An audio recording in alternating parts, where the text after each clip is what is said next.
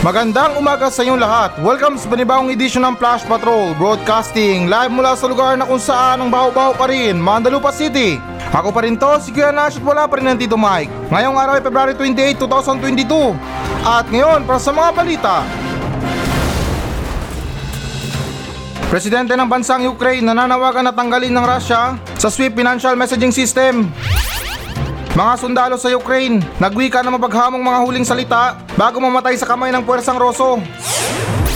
Isang profesor inahayag na kailangan na maghanda ng Pilipinas kung sakaling atakihin ng China ang Taiwan. San Miguel Office sa Ortigas, ginawang urban garden na may mahigit 300 kilong gulay na pwedeng anihin.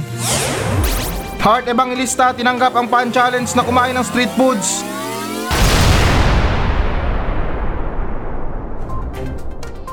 Presidente ng bansang Ukraine nananawagan na tanggalin ng Russia sa SWIFT financial messaging system. So, okay guys, na alinsunod sa ulat ng ABS-CBN News na ang mga pinuno ng US at European ay nag-anunsyo ng isang pakete ng mga parusa sa mga bangko at negosyo sa Russia na nagyayelo ng mga assets na pinakakabalahan Ayos na pinagkakaabalahan ang kanilang kakayahang makalikom ng mga pondo sa buong mundo. Pagkatapos salakayin ng Russia ang Ukraine noong Webes. At guys, nadagdag pa rito na nananawagan si Ukrainian President Volodymyr Zelensky na tanggalin ng Russia sa SWIFT Financial or SWIFT Financial Messaging System ngunit mukhang malabo mangyari iyon. Sa maikling panahon gaya ng sinabi ni US President Joe Biden, hindi iyon ang posisyon gustong kunin ng ibang bahagi ng Europe. Narito ang ilang mahalagang katotohanan tungkol sa SWIFT na ang ibig sabihin guys na Society for Worldwide Interbank Financial Telecommunication at mga potensyal na kahinatnan ng pagsara ng Russia mula dito. At guys na ito kalakip pa rin sa balita, ah, ano ang SWIFT? Ang sistema ay tinatag noong 1973 upang gawing mas mahusay ang pagpapalipat ng pera sa cross-border at naging kritikal sa pangdaigdigang infrastruktura sa pananalapi. Pinalitan ito ng teknolohiyang telex na ginagamit ng karamihan sa mga bangko bago ang unang bahagi ng 1970s. So ayan guys, uh, I hope na naging malinaw sa inyo At ito dagdag ko lang ha tungkol sa ibig sabihin ng SWIFT uh, Ito um, based on my research lang ha uh, Ito unahin natin Ano nga ba ang SWIFT guys? Bukod sa may meaning itong Society for Worldwide Interbank Financial Telecommunication. Ah guys, na ganito yan ha, kahit na parang paulit-ulit ako ha. Sa mga money transfer natin galing sa mga ibang bansa, padala online or bank-to-bank transfer, ang SWIFT ang nagmamanipula ng mga ano yan sa mga code na binibigay nila. Kumbaga parang ano ba, parang uh, verification code kung magta-transfer ka ng pera sa ano ibang bank account.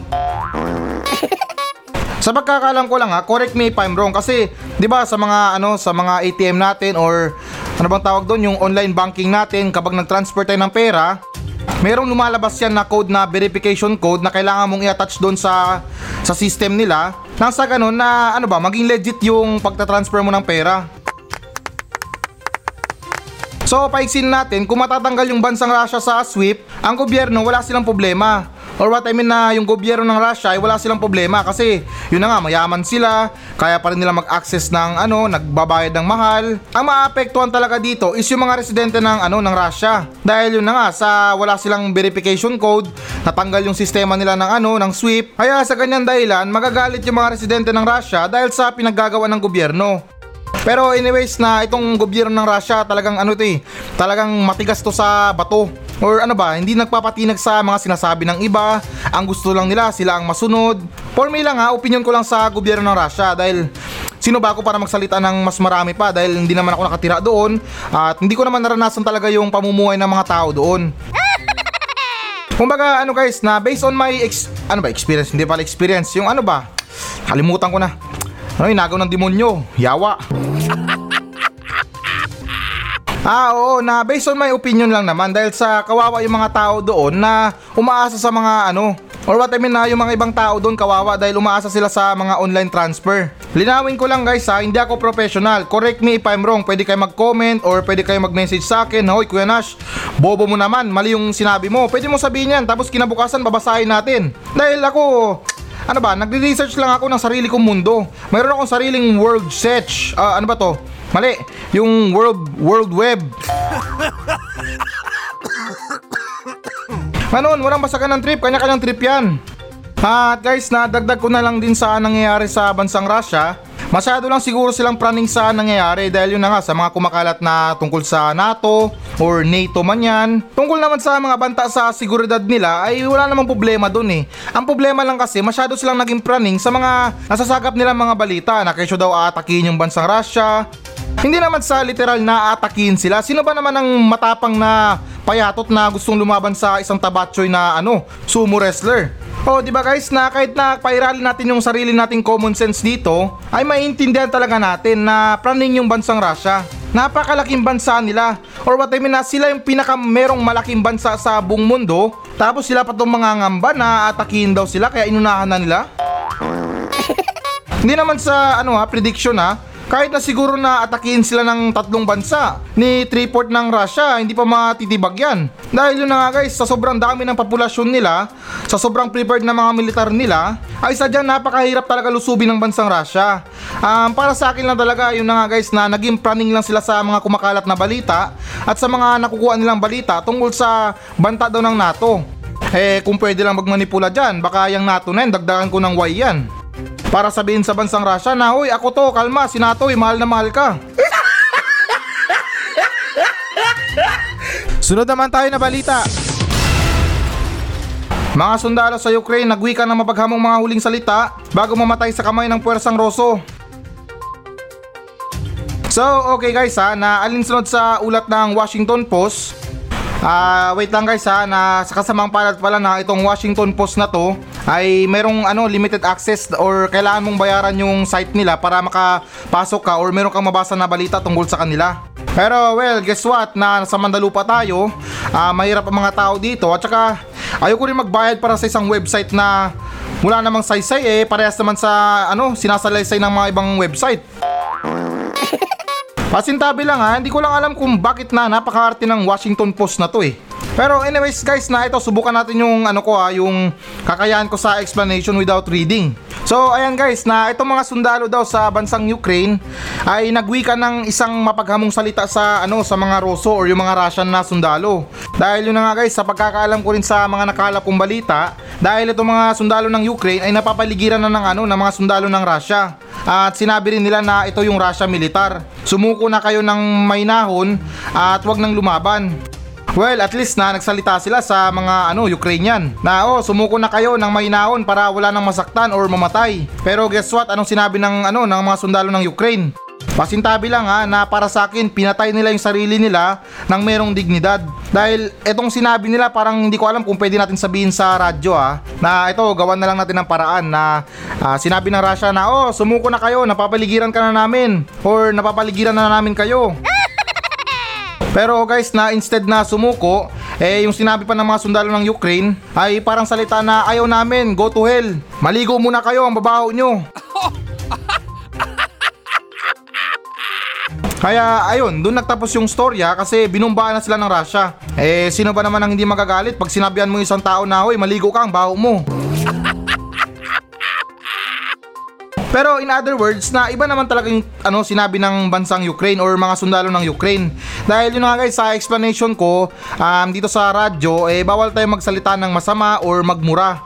Dahil baka yun ang ikakasama ko sa trabaho. Pero anyways, na ito, dagdag ko lang sa comment ko, sa ginawa ng mga sundalo ng Ukrainian is parang merong nagpapagitan doon or merong pagitan sa mga pagkatao nila ng kabubuan or katangahan versus ano katapangan. Eto guys na hindi naman sa nagmumukha akong duwag ha. Ano bang saysay ng pagiging matapang natin or meron tayong word of wisdom?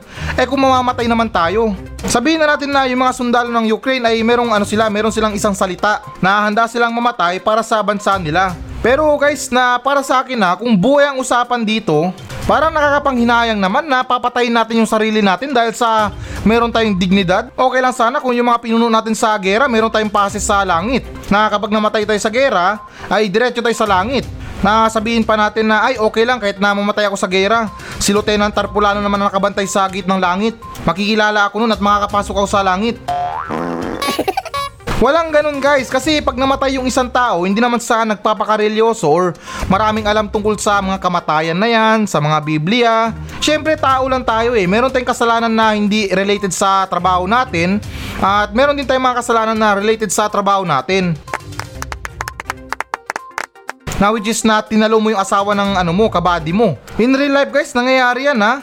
Pero anyways na ayaw ko nang pabain na yung ano lang, yung ibig ko lang sabihin sa balita na to is namatay yung mga sundalo na merong dignidad na merong kasamang katangahan. Kasi syempre para lang sa isang salita na insulto sa bansang Russia or sa mga sundalo ng Russia ay namatay sila. Alam niyo guys para sa akin na walang masama o hindi kasalanan na ibaba yung pagkatao natin. Lalo't kung buhay ang usapan dito, mamamatay tayo dahil na ano nagmatigas pa rin tayo. Eh para sa akin lang ha, hindi naman sa nagmumukan duwag eh mas maganda nang sumuko na lang kaysa naman sa ano, mamatay tayo na merong dignidad. Magiging alaala na lang yung sinabi natin pero hindi natin alam, 'di ba? Na kung langit ba tayo or impyerno. Kasi ito ha, para sa akin ha, kung mapupunta tayo sa mga emosyonal na tao, malamang na tingin ko na yung sasabihin nila, para sa bayan, handa akong mamatay, handa akong magbuwis ng buhay. Kaya tingnan nyo ang gobyerno, pa-chill-chill lang, pa-relax-relax lang. Dahil yun na nga guys, utak ang ginagamit nila. Hinahayaan nila tayo mga normal na tao na mag-away-away dyan, magkagulo man tayo, magpatayan man tayo dyan sa harap nila, pero sila relax lang. Hindi naman sa ino-open topic ha, pero tingnan yung eleksyon na to. Yung mga kandidato relax lang. Pero yung mga ibang mga bobong Pilipino dyan, na kung ano mga pinaglalaban nila na hindi mo maintindihan. Para lang kayong mga sundalong kawawa sa gera na sinabi ng boss mo na o sige lumaban ka sa gera ha ipaglaban mo ang bayan natin para to sa kalayaan awu ako doon muna ako sa ibang bansa magtatago Ganyan ang normal na nangyayari sa mga gera. Imbis na yung mga leader ang nasa harap, sila pa tong nasa likod. At alam ko naman yung tungkol sa issue ng Ukraine na yung presidente nila nagpaiwan doon para tumulong sa ano pagkikipaglaban sa bansang Russia. Pero ito para sa akin na hindi naman sa amin na masama. Kung totoong leader siya at alam niyang kawawa yung mga sundalo niya dahil mahina lang yung pwersa nila, tinanggihan sila ng ibang bansa na tulungan, ang pakailan naman siguro ng bansang Russia is yung leader na sumuko at hindi yung mga sundalo niya. Eh kung ako lang ha, kung ako lang tatanungin nyo ha, at kung ako lang yung presidente ng ano ng Ukraine, kung alam ko na talaga na wala na kaming kalaban-laban or wala nang laban yung bansa ko, eh kaysa naman na marami pang mamatay dito at magbuwis ng buhay, eh mas maganda na sumuko na lang ako. Tawagin nyo na akong duwag or pabaya sa bansa. Eh kaysa naman na marami pang magbuwis ng buhay dyan, oh di ba? At least na sa pagsuko ko, binaba ko yung dignidad ko, marami pa akong nailigtas na buhay. Kasi bali-balita sa bansang Ukraine, pati mga residente doon lumalaban na. Binibigyan na ng baril at saka meron silang ano, madali ang training. Ay nako, basta ako, tawagin nyo na akong duwag, hindi ako lalaban para sa walang kwentang gwe- gwera. Gera pala. Mahal ko ang buhay ko at saka especially na mahal ko ang pamilya ko. Pero guys, nasa paglilinaw lang ha, hindi naman talaga sa literal na duwag ako. Medyo kaya ko pa naman na pumunta ng CR kahit na alas 12 na ng gabi. Sunod naman tayo na balita.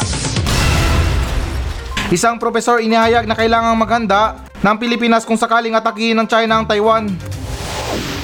So, okay guys, na alinsunod sa ulat ng ABS-CBN News na ang pagsalakay ng Russia sa Ukraine ay maaaring magpalakas ng loob sa kaalado nitong China na igiit ang kontrol sa sariling pinamumunuan ng Taiwan. Isang posibleng tunggalian na maaaring makaapekto sa Pilipinas. Ito ay matapos sabihin ng isang profesor sa international na pag-aaral noong linggo. At dagdag pa rito, nagiit ng profesor, may kasosyo ang Russia sa baging ito ng mundo. At ang kasosyong iyon ay nasa kabila lamang ng South China Sea. At ang kasosyong iyon ay maaring lumakas din ang loob sa ginagawa ng Russia kamakailan. At dagdag pa rito sa tingin ko ang Taiwan ay magiging focus. Sabi ni De Castro nang tanungin kung ang Pangulo ng Russia na si Vladimir Putin ay nagbigay ng template para sa pinuno ng China na si Xi Jinping. Ang hidwaan sa pagitan ng China at Taiwan ay makakaapekto sa Pilipinas dahil sa kalapitan ng huli at dahil marami mga overseas Pilipino ang nagtatrabaho doon. Dagdag niya, we have to prepare. We have to come out with this own national security strategy. Ika ni De Castro. Ano namang klaseng strategy ang mga pinagsasabi natin yan? Ano ba, hindi malinaw sa akin eh, tutulong ba tayo or maging handa lang tayo? Kailangan ba natin magpatayo ng pader or hindi naman kaya shield para sa mga shrapnel na mga bomba? Wala namang malinaw na sinabi dito or talagang specific na sagot tungkol sa pagiging handa nating mga Pilipino. Eh, yung usually naman na ginagawa ng gobyerno para sa mga overseas na Pilipino, kapag merong nangyaring gulo, is yung agad na ginagawa natin ay pinapalikas yung mga Pilipino. Bukod pa dun, ano pang gagawin natin? Kasi ito, hindi naman sa amin na masama, ah. parang nasa psych ko lang or parang ano ba, naiisip ko lang kung ano ba yung ibig niya sabihin. Kasi parang sinasabi niya na, oh, kailangan natin ano, maging handa yung mga sundalo natin ha. Para sa paglusob ng China sa bansang Russia. Ay, este sa ano, bansang Taiwan. Eh, alam nyo naman, di ba? Puppet is puppet. Hindi naman sa minamasama, pero opinion ko lang ha. Ilang mga sistema sa bansang Pilipinas, minamanipula ng bansang China. Baka nga, hindi naman sa iniiling, sabihin ng China, oh, magpadala ka ng sundalo sa Taiwan, kayong lumusob para sa amin. Pero anyways guys, na hindi ko naman minamaliit yung kakayahan ng Pilipinas. Siyempre, ito yung lupang sinilangan natin. Eh kahit papaano na itong Pilipinas, eh meron din kakayahan sa mga sagupaan na yan. Sa mga history nga natin, napatalsik natin ng mga Amerikano, mga Hapon, nang walang masyadong ginagamit na mga special na kagamitan. Tanging lakas na loob lang bilang isang Pilipino. At ganun pa man sa kakayahan ng Pilipinas, eh tingin ko kaya naman ito magpadala sa ibang bansa ng lakas na puwersa galing sa atin. Tulad ng sinabi ko, eh talagang may kakayahan tayo. Kaya natin magpadala ng ano, 3,000 na mga manananggal. 10,000 na mangkukulam, 100,000 na mga duwende, mga kapre, tikbalang, at saka mostly na yung kinakatakutan natin mga Pilipino na si Maria Labu. Malakas ang Pilipinas pagdating sa mga elemento at engkanto. Medyo kulang man tayo sa militar pero at least naman, di ba? May bawi tayo sa mga mangkukulam, duwende, kapre, manananggal. Wala man tayo mga fighter jet pero itong mga manananggal na to. Kahit dis oras na ng gabi kaya pa tong lumusob.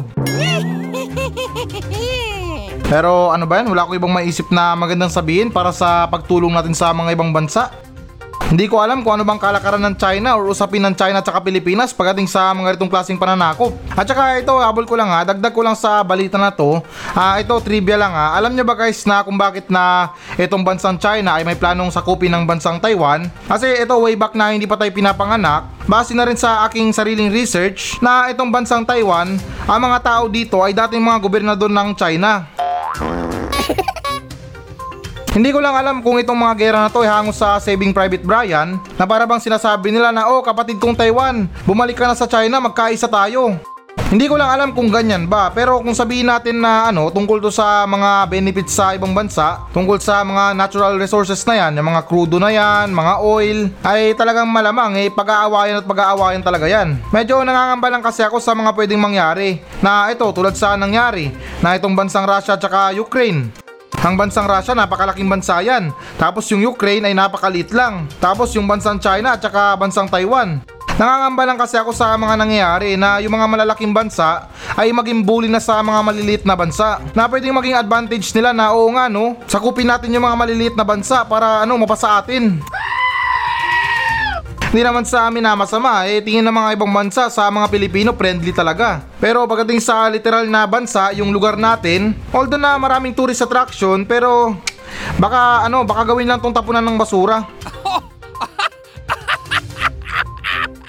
Hops, baka mag-react yung mga bashers natin dyan ha. Ay, opinion lang tong sinasabi ko. Eh, dandaan lang, baka atakihin kayo.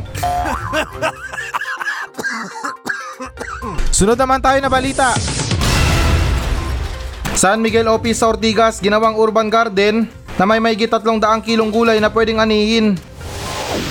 So, okay guys, na alinsunod sa ulat ng Coconuts Manila na ang punong tanggapan ng San Miguel Corporation na matatagpuan mismo sa gitna ng San Miguel Avenue sa kabaan ng Ortigas Central Business District ay ginawang isang urban garden na nagbunga ng may 300 kilo ng mga gulay. At guys, nadagdag pa rito ang masaganang ani ay resulta ng Blackyard Bukid Urban Farming Project na sinimulan ng San Miguel noong 2021 na pinangangasiwaan ng maintenance, cleaning at security staff ng kumpanya. Sana all ganito yung mindset na kapag yung isang pagmamayari ay nabakante lang tapos wala pang plano para sa bakanting lote na yon or yung ibang mga negosyante bumibili lang ng lupa para patagalin hanggang sa maging mahal eh para sa akin mas okay na ganito kaysa naman na matenga yung mga lupa dyan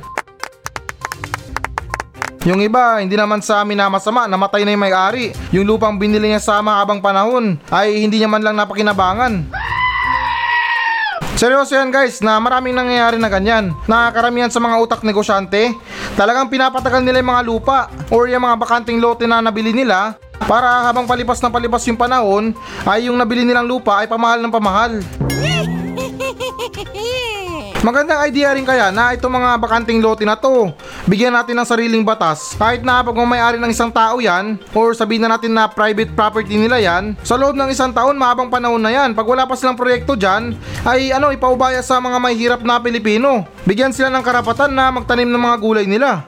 Nang sa ganun na kahit paano kung walang may ulam, ay meron silang madudukot na gulay. O, di ba na at least na yung mga nakatenggang property ng mga ibang tao diyan ay napakinabangan pa ng mga mahihirap na tao. Wala naman sigurong masama sa mga pagtatanim, di ba? Wag lang ano, wag lang marijuana ang itanim nila. Sunod naman tayo na balita. Heart Evangelista tinanggap ang pan challenge na kumain ng street food. So, okay guys, na alinsunod sa ulat ng NY Post na mukhang nalilibang si Heart Evangelista sa mga aktibidad na hinihiling sa kanya ng mga kanyang tagahana at tagahana. Tagahanga, matapos ang hamon na mamili sa isang sari-sari store, ang kapuso actress at style icon ay nakipagsapalaran at kumain ng ilang street food. Nakipagsapalaran? Hindi naman sa minamasama, ay ano bang tingin nyo sa street food, lason? Hindi naman sa KJ ha, pero hindi ako agree sa salitang ano, nakipagsapalaran. At alam ko naman na yung lifestyle ni Heart Evangelista ay talagang bonggang-bongga or hindi naman kaya ma, ano, magarbo or yung ano ba yung marangya. Pero Diyos ko naman na wag naman sana sabihin natin yung salitang ano, makipagsapalaran yung isang tao sa pagkain ng street food. Lagi natin tandaan, bawat isang Pilipino na nagsusumikap sa buhay, na may taguyod yung pamilya, or sarili man yan, ay talagang sa street food kumakapit. Kasi based on my experience na sa halagang 30 pesos or 40 pesos, busog ka na niyan. Eh kaysa naman or i-compare natin sa mga karinderya, baka sa 80 mo, bitin ka pa. At saka grabe talaga ang buhay guys no. Hindi naman sa nakikialam sa mga buhay ng mga mayayaman, yung mga challenge para sa kanila is kumain ng street food, matulog sa labas, or matulog na gumagamit lang ng electric pan, maglakad lang papuntang trabaho. Samantalang tayo mga mahihirap, iba yung challenge para sa atin. Yung mga challenge sa atin, isang beses lang kumain sa isang araw. Matulog nang hindi gumagamit ng electric pan dahil na nagtitipid sa kuryente. Normal ang paglalakad papuntang trabaho. Dinadailan na lang natin na ay okay lang to at least exercise. Pero deep inside na talagang ramdam natin yung pagkahirap. Or ano ba, ramdam talaga natin yung paghihirap. Samantalang sa mga mayayaman, eto, hindi naman sa parang kinukompare talaga yung buhay natin sa kanila. Iniisip ko lang kasi guys na ano lang kaya mangyari kung yung mga mayayaman ay ano, bumagsak sa kahirapan. Hindi naman sa inihiling ha, pero senaryo lang. Kaya ba ng mga mayayamang tao na mamuhay ng buhay mahirap? Or what I mean na pag sila ang naging mahirap, kaya ba nila?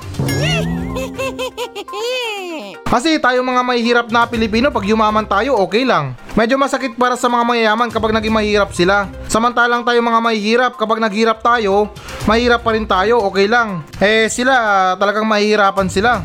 At saka sa paglilinaw lang guys ha, hindi ko pinapakialaman yung buhay ni ano dito ha, ni Heart Evangelista. Alam ko mayroong mga kumakalat na balita tungkol sa kanya na maarte daw, yung mga gamit niya talagang branded daw, mga Louis Vuitton, mga Gucci, Gucci ba or Gucci, mga Versace, at kung ano pa mga luxury items. Sa mga ganyang klaseng komento or para sa ganyang comment ko sa kanya, ay para sa akin wala na or labas na ako dyan. Dahil lahat naman siguro yan ay pinaghirapan niya, hindi naman ninakaw.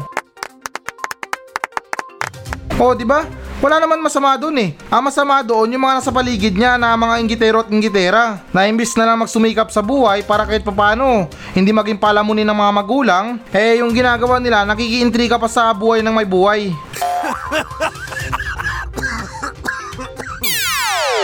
So, ito na ang pinakahihintay nyo guys. Magbabasa na tayo ng audience mail. Ah, mula pa rin to sa mga nagbensahe sa atin sa Facebook page ng Flash Patrol. Ah, take it easy lang sa mga paparating natin ng mga episode. Kahit na yung mga ibang balita ay nagbabaga, dito sa Flash Patrol ay kailangan natin i-maintain yung mga maligamgam natin na balita. So, ito na wala na tayong paligoy-ligoy pa. Basahin natin yung unang nagmensahe sa atin na nagmula kay paring Joaquin Pintado.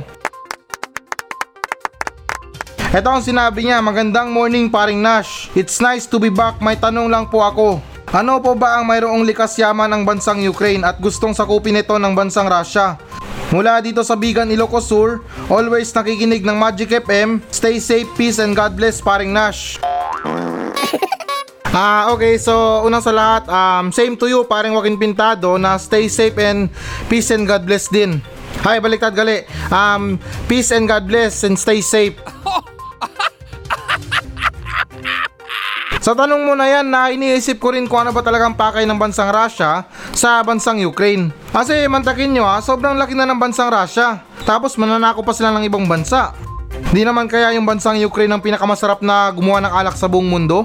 Kaya gusto ito sakupin ng bansang Russia? Hindi, biro lang na ito seryoso ha. Sa mga iniisip ko na kung ano ba talagang pakay ng bansang Russia sa bansang Ukraine is yung mga natural resources ng mga ano ng mga Ukrainian na kung mayaman ba sila sa mga oil. Yan, yung mga oil na yan, number one yan sa mga pinag-aawayan ng mga ibang bansa.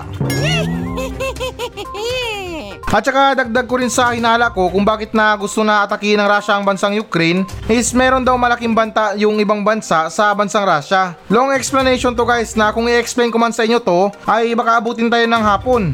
Kasi ito, mention ko lang yung mga NATO na yan na kinabibilangan ng bansang Amerika, Europe, at saka iba pa na meron din mga kumakalat na balita na parang sinusuhulan nila yung bansang Ukraine na labanan yung Russia.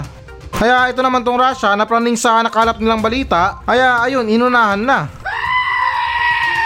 Isa rin kasi sa mga na-realize ko guys na hindi naman yung isang tao or isang bansa ay mangunguna sa mga gera na yan kung wala naman talagang sapat na dahilan. Pero ganun pa man na kahit papaano magpasalamat pa rin tayo na yung nangyaring gera ay hindi nangyari sa bansa natin.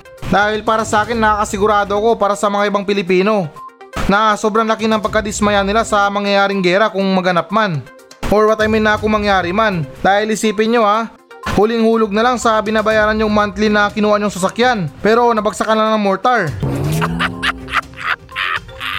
At muli dyan na paring wakin pintado, alam ko na isang sagot lang yung gusto mong marinig kung ano ba talagang dahilan. Pero para sa akin or based na rin sa pag-aaral ko na maraming pwedeng ibang dahilan kung bakit na nilusob ng bansang Russia yung bansang Ukraine. Eh malay ba natin na yung totoong dahilan siguro talaga kung bakit na nilusob ng bansang Russia yung Ukraine ay meron pagka-similarity yung pangalan ng presidente ng bansang Ukraine which is na yung pangalan niya is Volodymyr Zelensky at yung pangalan naman ng presidente ng Russia is Vladimir Putin. O di ba kung meron kang pangalan na Vladimir, parang insulto sa yung pangalang Volodymyr. At anyways na yun na nga. Para sa ating mga Pilipino, maswerte pa rin tayo dahil na hindi nangyari to sa Pilipinas. Ipagdasal na lang natin yung mga tao na naiipit sa gera ngayon.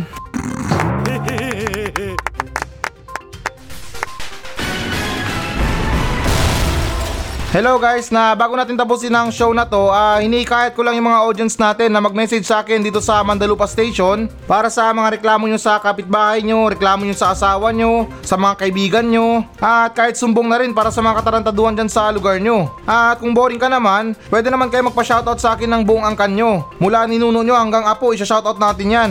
Kaya guys, na ano pang iniintay nyo? Magmensahe na kayo dito sa Facebook page ng Flash Patrol at nakakaasa kayo na walang minti sa mga pa-shoutout nyo. Paki-like na rin ang Facebook page ng Flash Patrol. Maawa na kayo, desperado na ako sa buhay.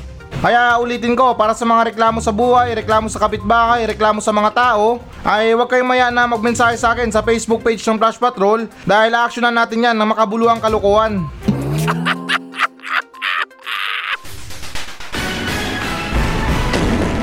So yan muna mga balita ng Flash Patrol sa araw na to. Maraming salamat sa pakikinig. Ako pa rin to, si Kuya Nash. At maraming salamat ulit. Wala pa rin si Tito Mike. Masayang masaya ako. At goodbye!